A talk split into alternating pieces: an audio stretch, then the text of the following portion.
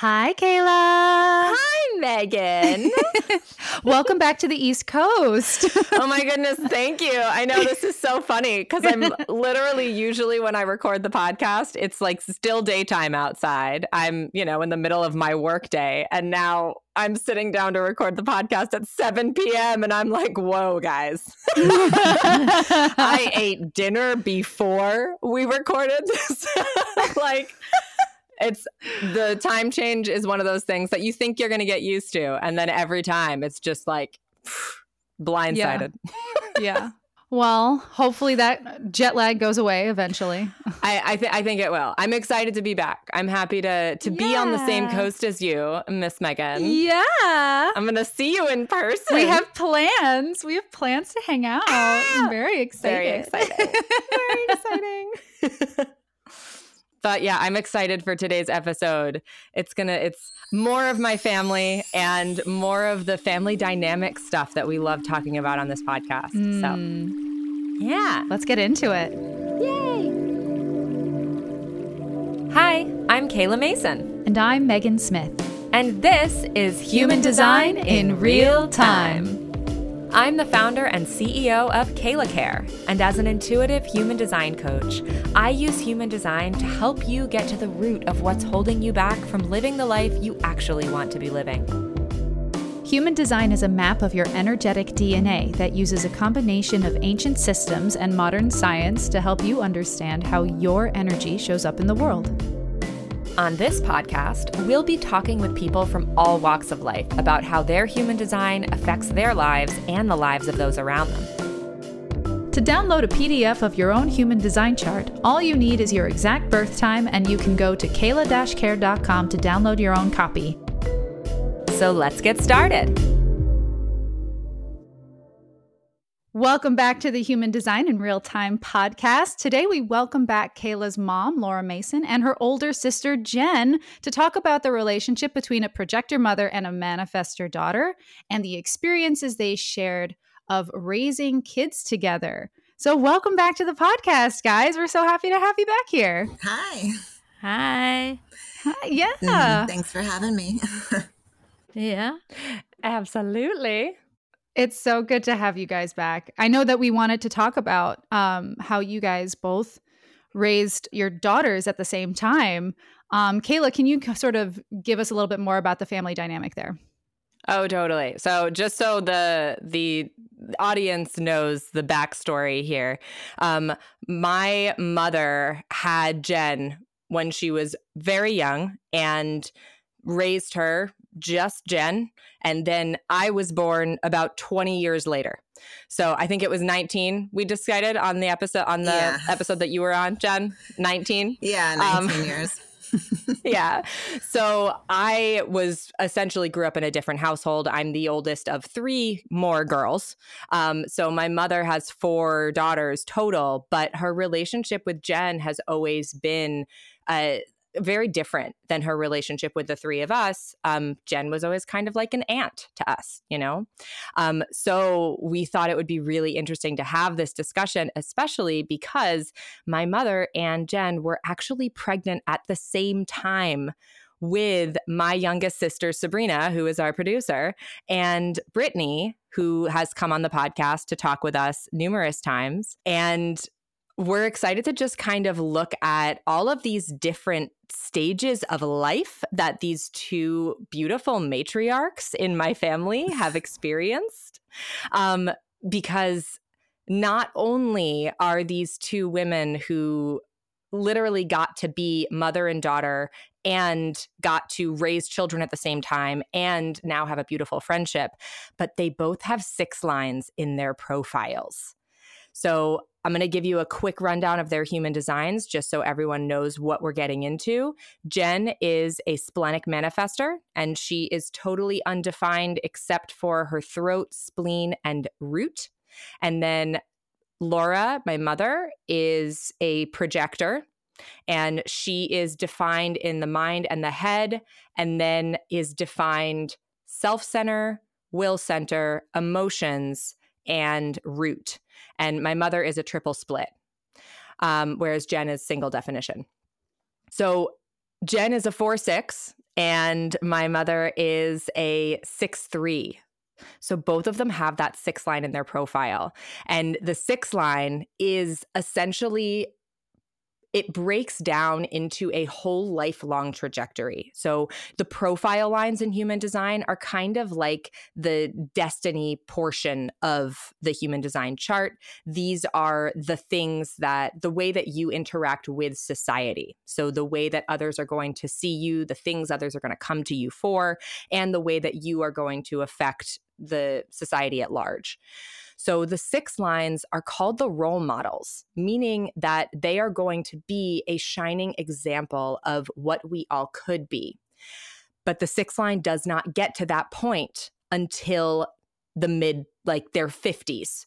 So we're talking like early to mid 50s is when that begins to become the next phase. The first two phases of being a six line, the first one is the first 30 years before the first Saturn return is all trial and error. So lots and lots of making quote unquote mistakes and learning from them. In a lot of ways, the six lines function kind of like a three line, which is another one of the profile lines. And that's the other line that my mother has in her chart. So she has lots of trial and error for her whole life. um, but especially those first 30 years. Um, and so then moving into the next like 20, 25 years, this period of time is all about observation. It's kind of about like, taking all of the stuff that you figured out in those first 30 years and marrying it with the stuff that you are now observing in the world so that then when you hit that third space, you're stepping into the role model space. You're stepping into the understanding that now you've experienced all of the things you need to, you've seen all the things that you need to, and you can now lead from a place of truly understanding. Um, and so it's interesting because most of the time, even if two people are six lines, they don't get to share this with their children because usually you have your children at or around early, like 30, early 30s. But because my mother was so young when she had Jen, they actually experienced that first section of life together and moved through these in similar path. So, yeah. So from there, I know we have a lovely uh, array of questions we would like to ask you. I just kind of wanted to give everyone a, an overview of what we're diving into. So I want to start with what was the relationship like when Jen was a kid? You know, how was it raising this manifestor child as a projector? What was your uh, relationship like when Jen was much younger? Well, I really had no clue what I was doing. I didn't really know anything about bringing up kids. The only experience I had with kids was this bratty little kid I babysat for, and it was a boy. so when I had oh, a girl, I just figured she was going to be my friend. And so I basically just treated her like a friend. And I didn't realize until she turned into a teenager that that was a mistake. but I was a teenager myself, so I really didn't know what you do to bring up kids, and my parents were very different than I was. So I wasn't like keen on following their role model as to how to bring up kids. So I just thought, you know, she was my little buddy I was going to take everywhere and do everything with. And it worked great till she was 12. uh-huh. And and then she decided that I wasn't going to be her friend anymore because she had her own friends that she liked better. so it's a it's a strange dynamic, but I see what you're saying about how like yeah, it took me the first third of my life. Well, I'm not going to say third because that'll only make 90. So, yeah, exactly. First 35%. Yeah. yeah. Now you get a break after um, 90. yeah. I spent learning mm. because then I brought up these other three kids a lot differently, like with all the stuff I learned. So, unfortunately, like Jen says, she was my guinea pig. Um, but I think she learned from that too, from the way she, you know, brought up Brittany. She saw the downfalls of the, you know, your mother being your friend when you're growing up. Like now, it's fine. Now we're good friends. But at that point, she needed more direction, I think, looking back. But at mm. the time, she was real easygoing little kid, really cute, and learned really quickly and just went along with whatever was going on. And, you know, was yeah. a nice little companion. Yeah. That's so it's always so interesting to me to get to hear that specifically because one of the other things that i work with in my business is uh, yoga nidra and so we talk a lot about brainwave states because you're changing the subconscious mind with yoga nidra. It's a meditation technique. Um, but what happens at age 12 it's literally at age 12 is that your brain chemistry begins to shift and your brainwave dominance is no longer in the theta state which is uh, much more suggestible. So you're in delta when you're like a little baby. And then between like two and eight, you're in theta, which is a little more suggestible. And then between eight and 12, you're in alpha, which is kind of like the state between waking and sleeping. And then when you hit 12, you enter into beta, which is the brainwave state that all adults are in most of most adults obviously we're not discussing people whose brainwaves are uh, atypical. Um, but most adults are in the beta brainwave state for most of the time. So once you enter that state, it changes. The big thing that changes is that suddenly you can say no suddenly it's not just that the world around you, because before that, the world around you told you what was true. Everything that happens around you is the truth because it is currently happening, which is why so much of our conditioning happens as children. Um, but when you hit 12, suddenly something clicks and you are able to look at the world around you and say, wait a second, what if I don't want the world around me to look like this? So I think that's probably a big thing that happened when when 12 hit. Um, but the other thing I want to highlight is the fact that Jen, you are a manifestor, and manifestors need to be able to initiate and need to be able to do their own thing and be super independent. So I wonder what that experience was like for you as a manifestor, kind of growing up, and how it felt for you getting to that point of your brain being like, wait a second, no is an option. um, wow, I don't know. I've never actually never heard my mother describe it that way. Because I, I don't think I saw her as my friend. She was my mother. So when I, I mean, as a mm-hmm. little kid, that's what I remember. But I just yeah, at, it was at 12 years old, which is why when I had girls, I have one boy, but the, I expected that at 12 and didn't get it. so I don't think either one of them are manifestors. But I don't believe they are. No, I, I think mm-hmm. you've got a manifesting generator and a generator. Yeah. And then I think yeah. Austin is a projector, actually. Yeah. Oh, okay. I can tell. yeah. Um, yeah, by that time, I started having my own friends. I had like my own circle of people that were listening to me. Um, mm-hmm. I, it seems I I I knew quite a bit at twelve. um, yeah, and it it just had other things to do, and what my mother wanted me to do wasn't on my agenda, and I just yep. I just had other things planned. I don't know what, like, I don't know. I just, I know she planned on me, like, high school, college, the whole, and I just, I don't think I went to college right after high school because she told me to. yeah. I just, I waited a couple years, worked, did my own thing, and then went to college. But I eventually figured out that was the thing to do. But I had to wait till I wanted to make that decision and I did, and several yep. times. um, but I, I don't know. I think, yeah, it was different raising my kids than raising me. And I expected yeah. me, and I got much mm. less resistance. Mm. Yeah. One of the things that I, I really want to uh, highlight and ask you guys about is that the strategy for a manifestor versus a projector is so vastly different.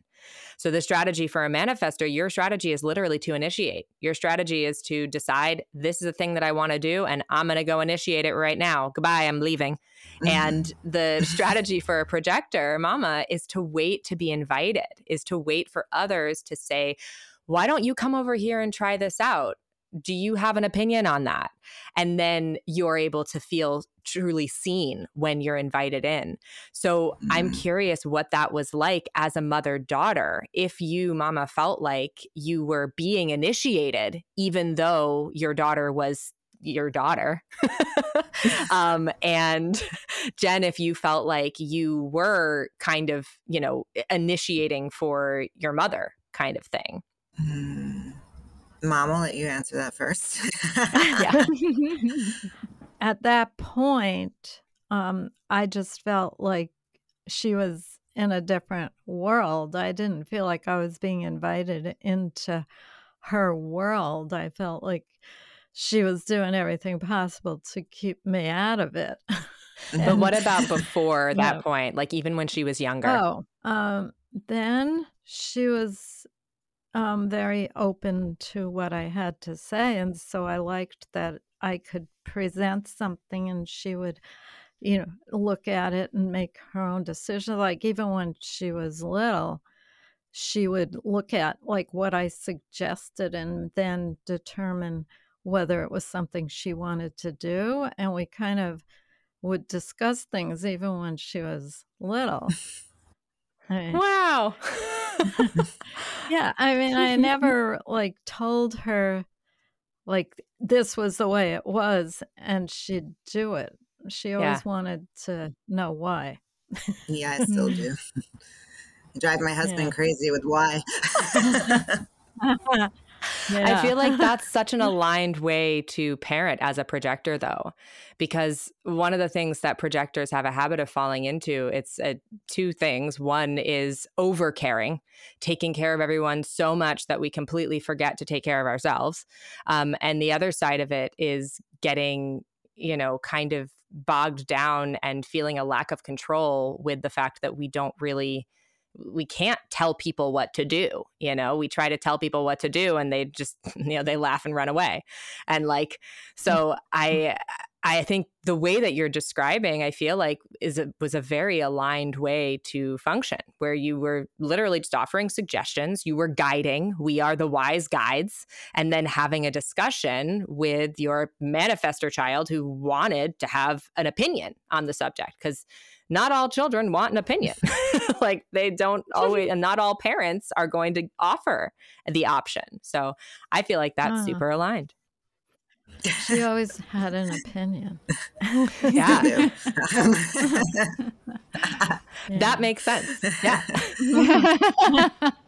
that is yeah. very aligned for you. yeah, I always like choices. I remember, I mean, even with my grandmother having choices and there were certain things I liked, and that was it. There was no other option. That was just it. and because I had decided that was like yep. I had certain plate and a certain cup at my grandmother's house, and that was mine. and I ate yep. like almost the same thing every night for a period of time. um, yeah, I mean, nice chicken with hollandaise sauce on uh, noodles. noodles. At least it sounds delicious. yeah. And oh, and broccoli. It's healthy. Yeah. And broccoli. Wow, you well even got a vegetable in there. yeah. Mm-hmm. Yeah. Yeah. Kudos. But I think she did a great job as a child doing that with a manifestor. I think giving choices and options and all that. I didn't I did some of that with my kids, but other, but they didn't. Yeah. Some of them don't need it. Absolutely. Yeah, so I know some kids like to be told, like, how things should be. hmm They like to, um, you know, have structure, put it that way. You Mhm. didn't. no, no structure. Yeah. And Jen, can you talk a little bit about what it was like for you after that that age 12 point? What it was like for you kind of coming into your own as a manifestor, kind of realizing that you wanted to make your own choices. You wanted Mhm. to forge your own path. I don't know. It's kind of crazy with adolescent hormones at the same time, I guess. Yeah, that that makes sense, especially with Oh. anger as your not self theme. I feel like that's, That's going the to be part my mother got was the anger. Because it was anger at I can't do all this myself because I'm not an adult. I I want to drive. I want to have a car. I want a job. I want every I want to do it now. And that was I just wanted to be an adult and I was Mm.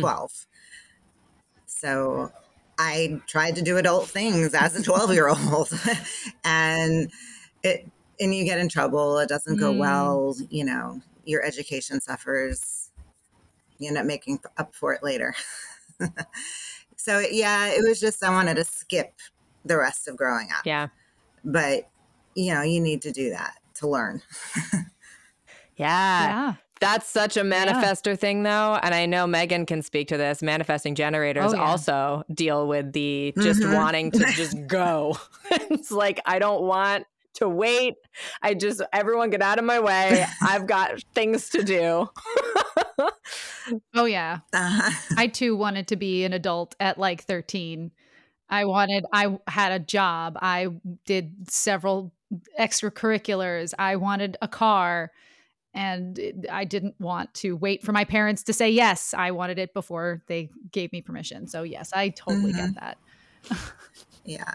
I collected golf balls in a creek and sold them at the golf course that my mother worked at for money. And That is a really good idea. I think I was 13. oh, that's funny. Yeah, the people that I worked for weren't thrilled. I was an entrepreneur. That's adorable. Uh, so what was the relationship like uh, once you got to the point where you were both raising kids together? You both were pregnant at the same time. You both had children around the same time. Um, what was you know going from early earlier years into this middle phase of life? Uh, let's say to what was that like? What was the transition like? How did you guys handle being pregnant together? And did it change your relationship at all?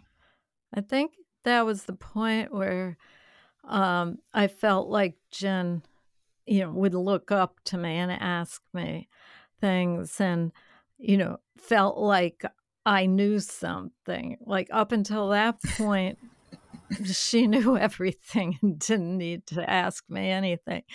But once she was pregnant, it was different because then she realized, oh, this person has experience with this. And she could ask me questions. And I think that started to evolve into um, a better relationship where, you know, more respect and uh, back and forth and discussion. Um, you know, and it helped get through that rough period that she had or we had before that. Um, and it, it was interesting because I didn't think I was having any more kids. So I gave her Mhm. all my baby stuff, everything, every last stitch. And three months later, I was pregnant. I tell that story a lot. yeah.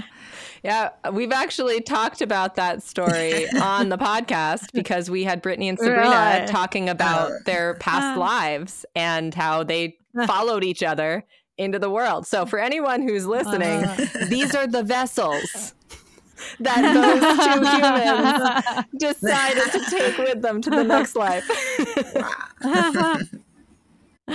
wow. But someone I worked with had just decided she wasn't having any more than four kids and gave me all her stuff. So it worked out. Oh, good. Mhm. the universe provides. Actually, Right. Yeah. that's something that's so funny about your chart, Mama. Uh, we've talked about this before, and I think we may have talked about it the last time you were on the podcast. But my mother has the uh, the channel of initiation. Um, which is it's the 5125 it connects the will center to the self center. And this channel even though she is a projector she has the channel of initiation. So it's almost like the universe initiates things for her. And we talked a lot the last time about how things just kind of happen in your world and it initiates the next section of what you're going to do. Mhm. So I feel like Jen was kind of this like grand initiation and continued to be a grand initiation Right. you know she got pregnant first like just all of these things that it's like the universe Uh-huh. not only gives you initiations but literally gave you an initiation machine for your life. Uh, well, Huh. neither one of them were planned, though. It was the universe doing that. Li- literally yes. Mhm. Well, that's kind of been my whole life. I've I actually have never planned anything in my life. Everything just happened and then because of what happened, I would work with it and go to the next thing. But I I really never, you know, like Marley the middle sister of the next 3 Mhm. she has to have a checklist and everything is planned and trouble with that is if it doesn't go quite right it's very disappointing so Yeah. if you don't make any plans and things just happen they might be good they might not be but at least you didn't get disappointed exactly Oh no, I need I need a plan. Well, I mean, I need to know I'm doing these things and they're going to happen because I'm going to make them happen. uh-huh. yep So yeah I was going to go to school, um, get a career, and have children and get married. And I did all that several times.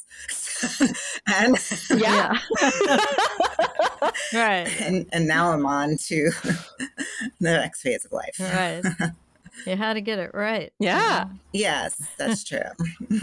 three kids, three husbands. That's Yeah. right. yeah Right. Which I did the same thing. That's interesting. We each got married three times. true. Oh yeah Mm. that is interesting And I think it's for each phase of our life. yeah I mean, I don't, yeah. yeah I mean, the first one was because all my friends were doing it and I need to get married. this one looks good. Uh-huh. uh-huh uh-huh then I want to move to Florida. yes the second one was to move to florida Two beautiful children. yes Yes. And now I'm happy. Right. yes absolutely and the last one's for happiness. All right. yeah. All Yeah. right. yeah I don't know. I mean, I could never wait for anything to happen. I just have to make it happen. Like I if I'm not happy in a situation, I'll just leave. And I can't live my life for other people. Yeah.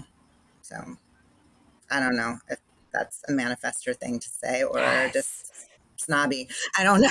That's a very manifestor thing to say. It is not snobby. It is a manifestor thing to say. It is a hundred percent, um, and and it is very aligned for you to do that. And it's I I kind of I love getting to hear these two totally separate perspectives because this is what is so cool about human design, is that like Jen, for you, it would never work for you to just wait for things to come to you. Not only would you be so frustrated all the time and probably angry at the fact that you weren't actually doing the things that you wanted to do, but you were built to make the things happen. That's how you function. And it's the exact opposite for mama. It's you are here to wait to be initiated so that you can wait until the things come to you so that you can make the best of what comes at you and you can guide the things that are coming into you and you can help the people who are coming to you and like if either of you tried to live the way that the other one lives, you end up not succeeding. So I I feel like it it makes perfect sense. Everything you guys are saying is exactly it's exactly on par. I do want to get back to um, Jen. What was the relationship like when you were pregnant with your first child? Um, how did the relationship uh, with you and your mother change at that point for you? Because Laura shared her perspective. I wanted to hear your perspective as well. I felt as if I did come back around. It was, I was kind of absent from her life. Um, I don't know. It was probably, yeah, from 12 to 27. um, I mean, I, I came around when I had to for, you know, spend time with family and stuff like that. yeah. I had fun when I did it. It was just like, it was something I had to do. I don't know. And I was just busy going to school and everything else. And when I got pregnant and I started planning a life and started realizing other things were more important, that family is important um, because, you know, when you're in your 20s and teens, you're selfish and you don't think about that kind of stuff. And and you start having your own family and you're like wow i already had a family. So maybe i should start including that one in this one yeah. and it'll be bigger more love to go around. So oh, i love that. I mean i tried with like i spent time with kayla when she was little. I, I think i missed out on marley a little bit um, but i did try um, and and I enjoyed my time with you. Um, but it was when I was pregnant that I finally felt like I was, and actually it was the day Brittany was born. Wow, something changed, and I became a mom, and I became more responsible, and I said, "That's it. I'm. This is what I'm doing right now," and and I kind of I think throughout the pregnancy I did call her a lot. I we rekindled a friendship and things were just different between us. It was more of a friendship than a mother daughter. Um, but I used her as my mommy because I was pregnant and didn't know what I was doing. I still ne- I didn't know what I was doing for that yeah. first child. Um, so, but who does? Turned out fine. Right. and so did your first one. Mm-hmm. So there you go. yeah. there you go. Uh, I don't know if I answered your question. yes. Oh, absolutely. Thank you. Mm-hmm. Um, one of the things that Kayla and I uh, were discussing the other day when looking at your charts is Jen, you bring the gate of friction, and Laura brings the gate of intimacy um, which is really interesting, especially at this point in time. And Kayla, I was hoping that you could talk a little bit more about those gates. Oh, totally. So, yeah, you guys, this is actually so funny because I said this out loud and Megan just burst out laughing because we're talking about how we're going to talk about you guys being pregnant together. And then I say, oh, look, they make the channel of reproduction.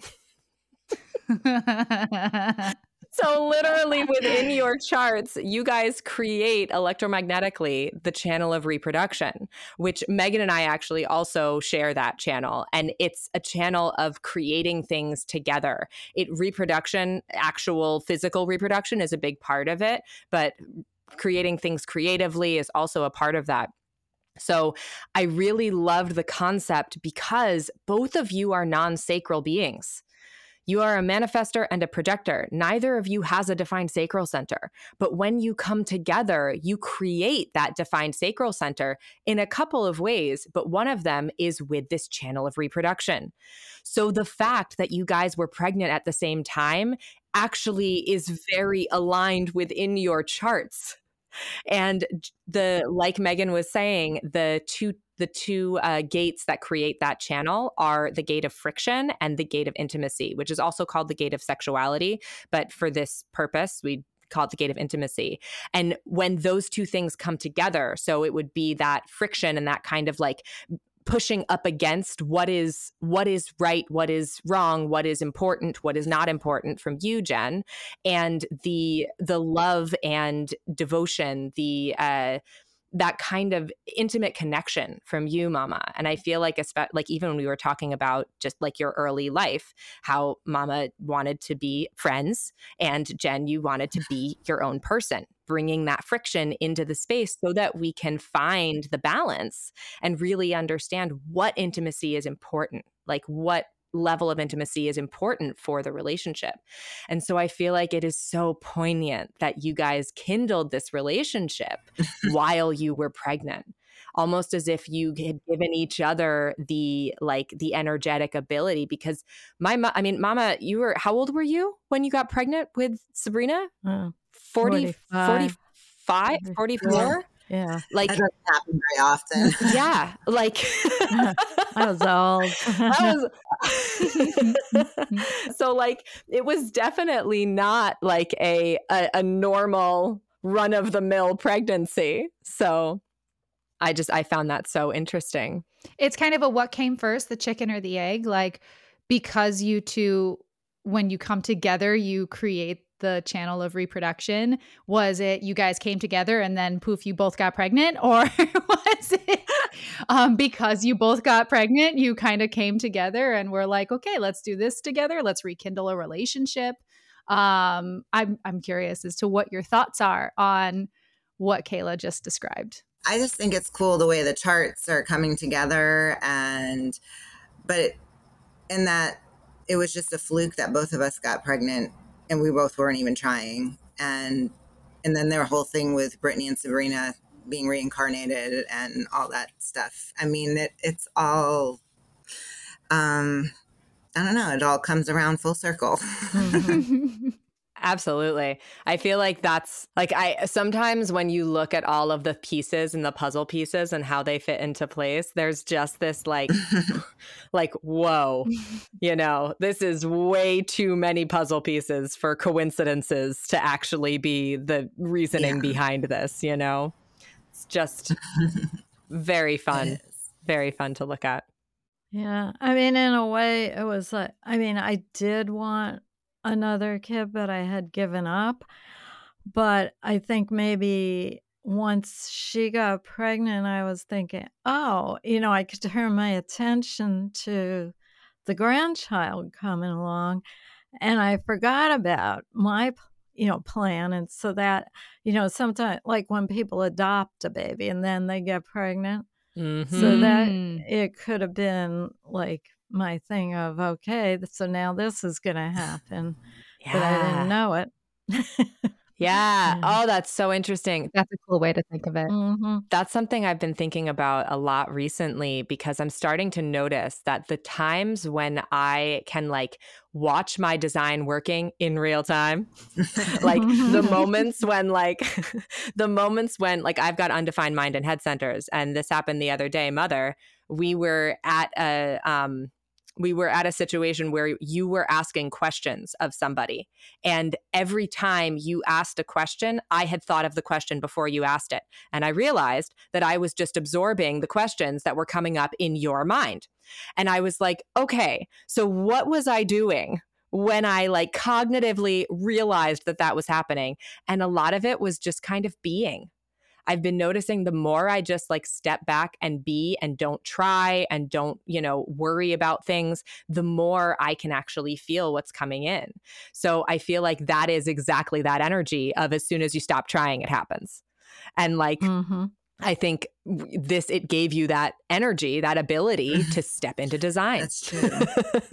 I guess. So, so, what does it mean? Like, if one of us gets pregnant, the channel gets opened, or something like that. Sure. I don't know. Maybe. okay. I, who knows? this is all this is all coming from a absolute I yes. Yes, I'm gonna say yes. In, okay, in my mind, that's what happens. I love that. And you have two logic channels, so that makes sense. You bring the logic. Thank you. You get the lines, and they all come. Yeah. okay. um, but the other thing that I wanted to mention, as far as uh, the energy that you guys create, is that you create that that channel, the channel of reproduction. You also create the channel of community, and Jen, the you bring the gate of aloneness, and Mama, you bring the gate of friendship. And mm. the gate of aloneness meets the gate of friendship to create community because in a healthy community situation, we have equal parts of togetherness and aloneness so that each individual can care for themselves as individuals and can come together and care for the friendships and the community together. So you guys creating that that brings me right back to mama wanting to be your friend when you were children, when you were a child, mm-hmm. and then you wanting to be alone, you wanting to be independent and needing that space from the family for all of that time. And I I feel like the other thing that probably happened in that moment when you guys came together on this pregnancy concept was that now here is community. Mm-hmm. Like here are the this is where that balance lies you know this is where we find that balance we are creating family we're creating community but we're still allowing space for the individual to thrive so mm-hmm. that's the other the other uh, channel that you guys create that is a tribal channel. So that was another part of this is that those are both tribal channels and neither of you create any tribal energy by yourselves. So when you're together, you have more of that community family energy. And it sounds like you definitely felt that. Is that mm-hmm. something you feel like you felt throughout life or is that something that you feel like you started to feel more as you got older? Uh, I I felt I never really thought about it, but like I said, I didn't want to go home. I didn't want to go see my family until I got there. And then I was fine. And I wanted to be there. It was getting me yep. there. And there wasn't anywhere else yep. that I was that made me feel like that. So um so yeah, that sounds like that fits that. Yeah. yeah. Mama, do you have anything to say in response?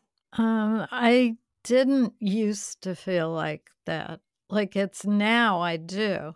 I I feel like I have a community and I helped create it and it's my life, you know. But when I was younger, I didn't. I I really didn't relate to the whole concept of family and community because my mm-hmm. parents were kind of loners.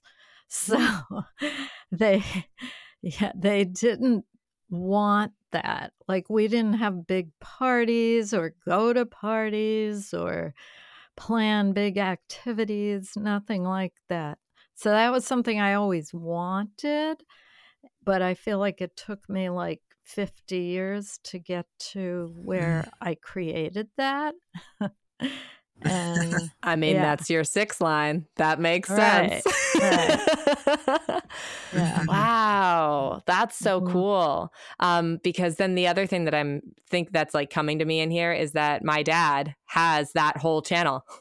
So this channel that we're talking about right now, that channel mm-hmm. of community, you guys create it, mm-hmm. but my father, who, you know, is now the patriarch of our family, has that whole channel. So I feel like there is this theme of community that you guys are now, you know, you're you've created this family. And I know Jen, your mm-hmm. family has recently grown even more with the addition of uh, of your husband's two children. So I feel like you've been building even more of a community for yourself. Well, that's I mean, that's been a while, but yeah, I always tell people I have five kids and they freak out. Yes, for Thanksgiving, yeah, we had all of them and their significant others, and um, so yeah, it's growing. yeah, mm-hmm. wow. And I wonder if my husband has what my mother had in the community or the friendship or whatever that is to complete mm. the community here. Yeah. yeah. Mm. Yeah, I'd hmm. be super curious. That's something we've we've talked about, and I because your husband is also a manifestor. Oh yeah, right? yes, we Whoa. both we both are very similar. Yeah, yeah. So that could be a fun a fun future podcast. Yeah, get the manifestor couple. On. Get us into a fight on the well, try to avoid the anger. yeah, we'll, we'll not uh, intentionally prompt that, but no, it doesn't happen. um, another thing that you two create that uh, I think Kayla mentioned earlier was um, you are both non sacral beings. So neither of you have a defined sacral center, but together you do create a sacral center, which is a lot of energy as the only person on the podcast right now with the sacral center. It's a lot i have a lot of energy as a person to get things done.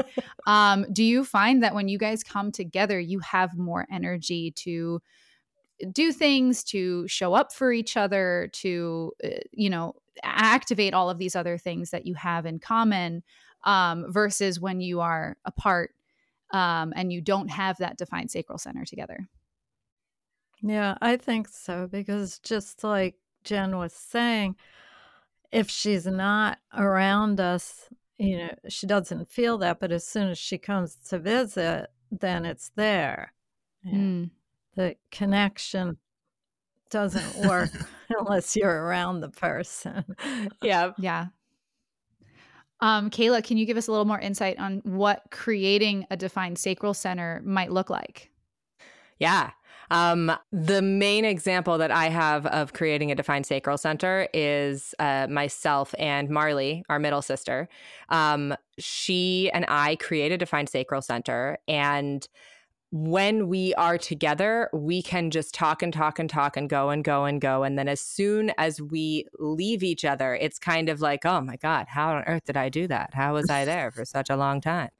And so and of course, this is two projectors. So a manifestor is going to be a little bit different. Your energy it moves in a different way. So you will probably get big spurts of energy and then uh, have less energy. And mother, I know you have three, she has three motor centers.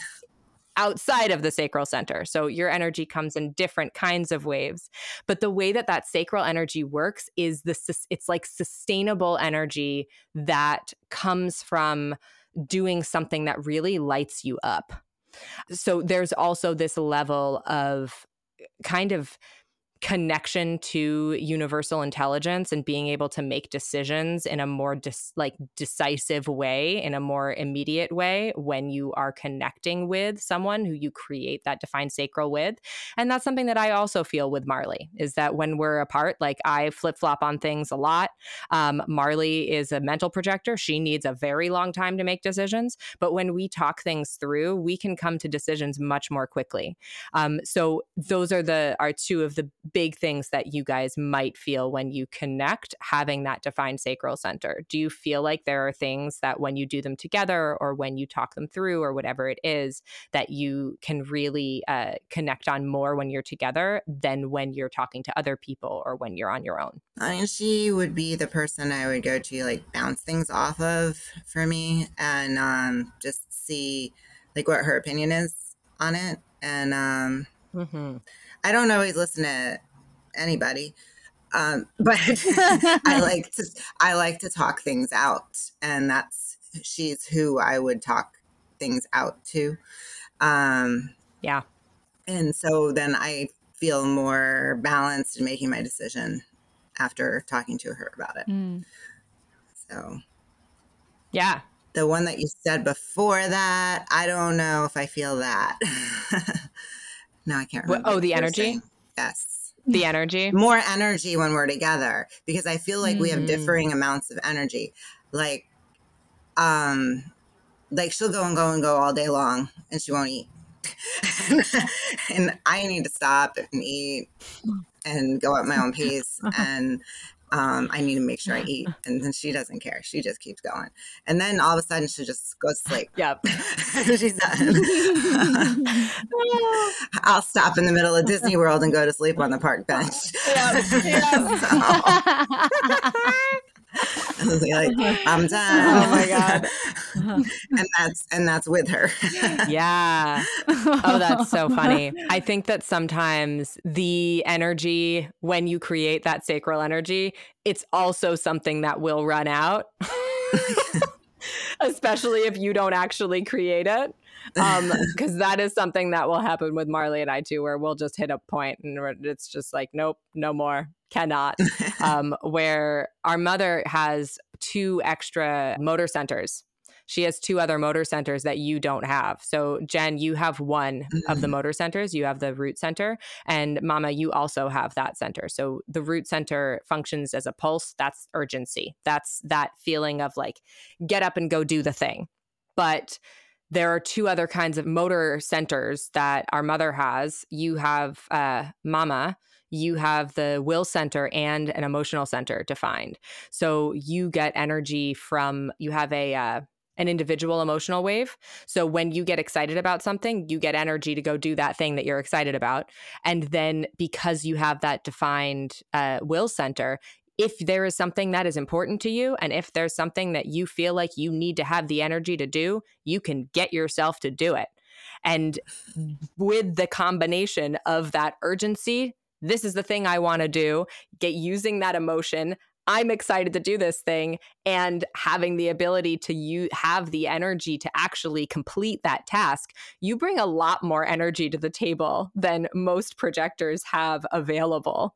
Um, and then the fact that you fall asleep when you are done is, I am constantly jealous. because most non sacral beings struggle with not being able to fall asleep as soon as you're tired. Is that something that you struggle with, Jen, with like having trouble decompressing? Yeah. Oh, yes. I mean, especially the last yeah. I'll wake up at three o'clock in the morning and then I'll have 50 things going through my head. And I'm like, yeah, I need to get up and do these now. I'm like, no, I really don't. But yeah, exactly. Yeah. Or I can't fall asleep because of that. Mm-hmm, mm-hmm. I'll, I'll go and go and go until I pass out, fall asleep, but then I'll wake up and be like, yeah. And oh, then you oh, can't. No, sleep. I can't. Sleep. Yeah. Yeah. so, mm. yeah. No, I can shut my mind off. I'm just like, okay, I'm I'm tired. I need to go to sleep, and I stop thinking. I, I wish I could. wow, wow. oh, yeah. yeah. Yes. That is that is oh, a man. superpower, mother. yeah. It is. It's really good for your health. oh yeah. It really is. yeah. Yeah. Absolutely. Uh-huh.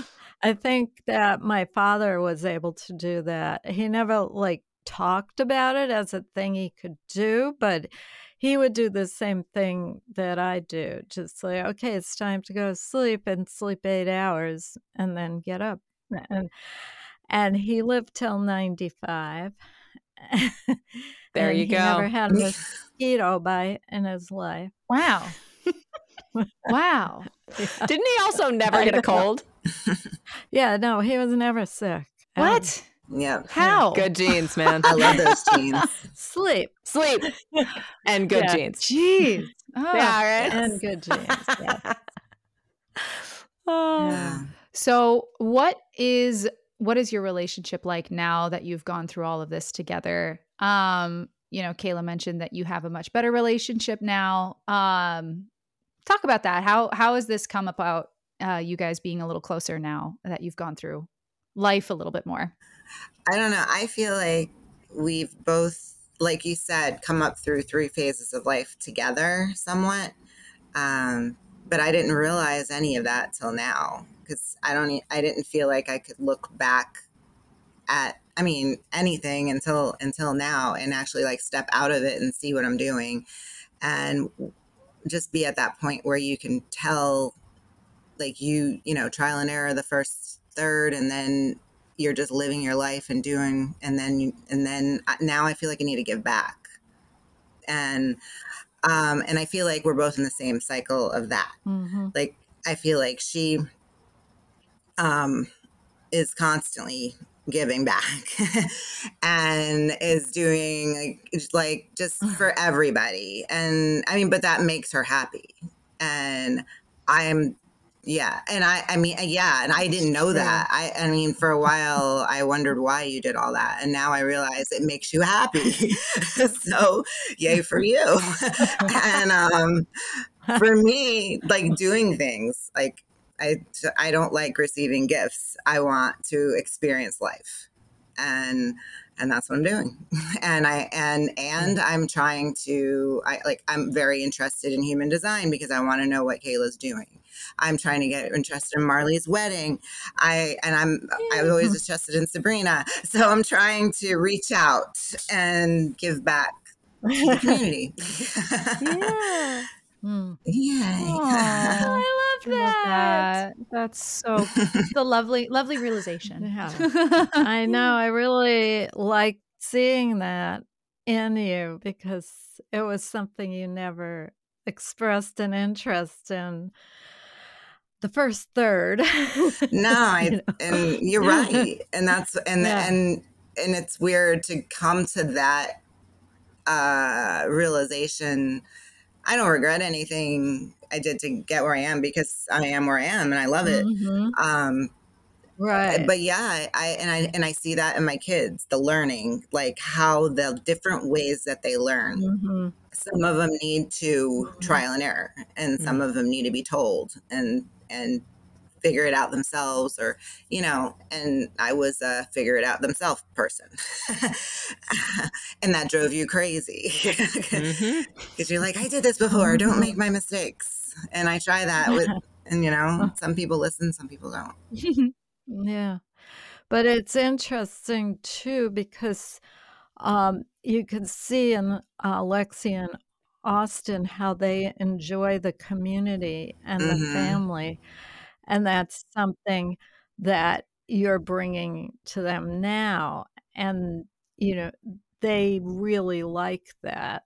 And so I think the fact that they really like it makes you like it more, you know, and work more towards well i like i like seeing them happy and you know they they Yeah. do like that they and that's why i feel like we create that here because they really enjoy all Mhm. that the community and everything but yeah they talk about grandma's house all the time and it's not that I like spoil them with gifts or candy or anything. They just like doing stuff with us. Um, Oh, Yeah. oh yeah yeah. yeah no things that they remember are smells Oh, I love that. tastes and stuff like that it's so Mm. it's very yeah it's very much family oriented Yeah. That that's so real though. The smells of our house. yeah like, this smells like grandma Our mother is a wonderful cook. She I call her a chef. She is absolutely a chef and we all grew up eating most the most wonderful foods. So coming Mhm. home the smells are very big. That's a very huge part of what going Mm. home and being part of community is for me and I'm sure for your children as well. I can concur. Laura is an amazing Thank- chef. thank you. I have I have been there. I've eaten the food. It's it's delicious. it's funny because growing up, I remember, uh, well, I lived in a 20 story apartment building, and each floor smelled different. And I remember I'd go and visit my friends, and it would smell like chicken soup, or you know, like each each Mhm. like Oh, that's so great. Like you walk through the halls and you get wafts of different smells. yeah. Yeah, I do remember that in New York. I don't know why only in New York. I Other know. oh, that's so Mhm. funny. Wow. There was a floor in my old building that smelled like cigarettes. oh yeah. Wasn't Yeah. nice. No. no. That's less nice. That's less nice. But yes, that is uh yeah, that's a New York City. It is. Building. Mm. Every Yeah. floor smells different. Every floor smells different. Every floor smells different. That could be Yeah. like Every family smells like different. only True. murders in this building, only these smells in this building. Mhm. Be a whole new series.